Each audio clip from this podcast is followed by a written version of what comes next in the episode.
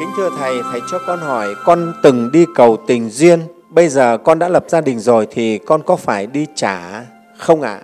Tức là bạn Ngô Huyền này trước khi xây dựng gia đình thì có đi làm lễ chắc hoặc đến một chùa nào đó để cầu tình duyên vào đến chùa lễ Phật làm sao cho con lấy được chồng Đấy. thì chúng ta thấy Đức Phật chúng ta có từ bi không cầu cái gì đến Phật cũng có thể cứ đến mà cầu à. Đấy, thầy nói là cầu tình duyên cầu buôn may bán đắt à. thế rồi không biết mấy cái anh đi ăn trộm ăn cắp nó đến nó có cầu Phật phù hộ độ trì cho nó đi ăn trộm ăn cắp đi lừa đảo được không đây Đấy.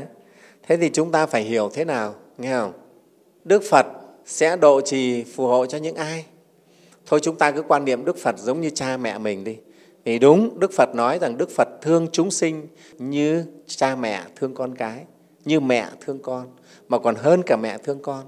Nhưng mà Đức Phật thương là thương theo cái kiểu của Đức Phật, nghe không?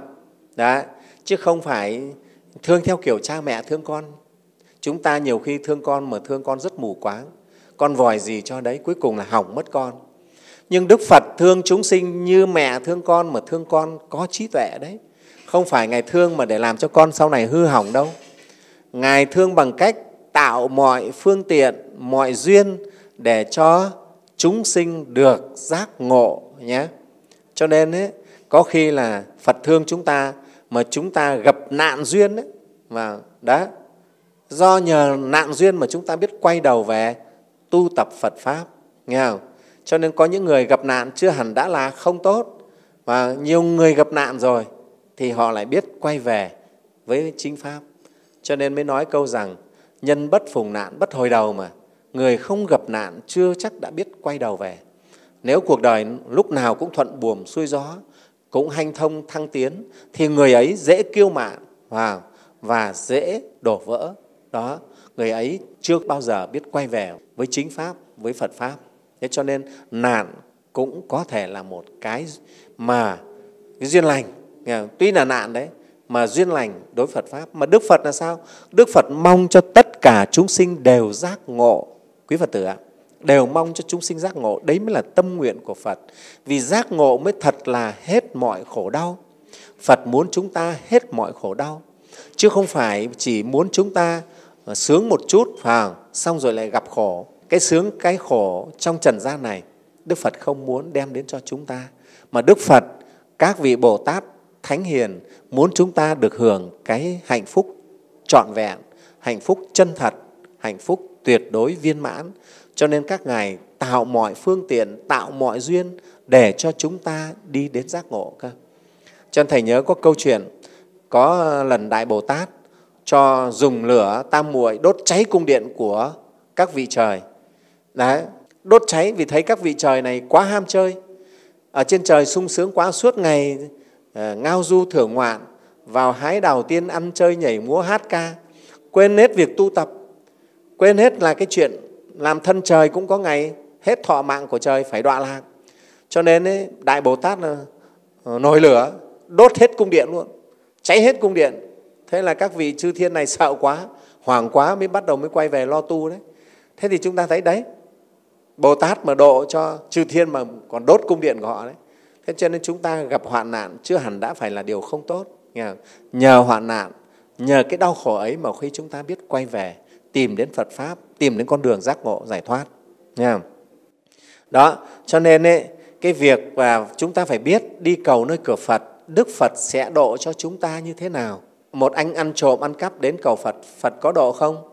Phật sẽ độ cho anh ấy, nhưng độ cho anh kiểu khác không phải phù hộ cho anh đi ăn cắp chót lọt à, phù hộ cho anh đi lừa đảo người ta được. Phật không phù hộ đấy. Phật có khi phật cho anh là ăn cắp bị bắt nghe không?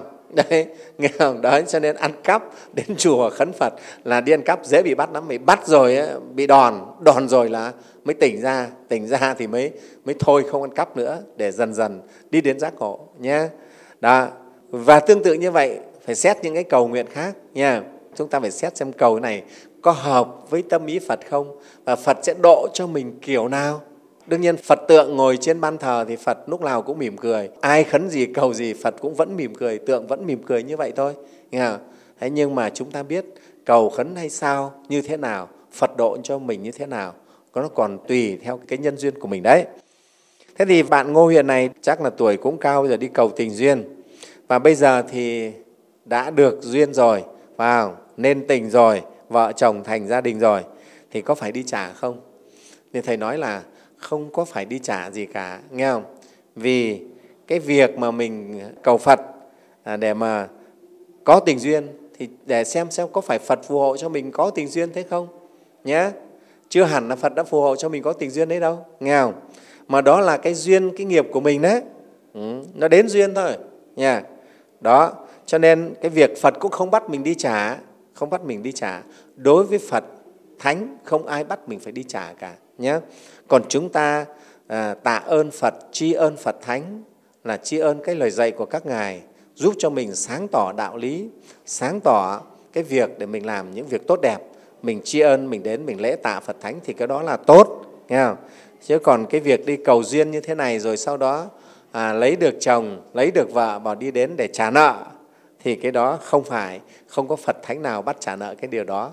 Vì các ngài chưa chắc đã phù hộ cho mình theo cái kiểu như vậy nhé như các thầy hiểu thì ngay như luật của các thầy á nếu mà bố mẹ á, mà ly thân với nhau bỏ nhau rồi thì các sư thầy cũng không được phép khuyên bố mẹ trở lại sống với nhau đâu. Đấy đấy là luật của của chư tăng đấy nhé không được khuyên bố mẹ quay trở lại sống với nhau. Vì phật và chư tăng biết rất rõ ái dục là gốc của đau khổ nghe không? gốc của đau khổ đấy.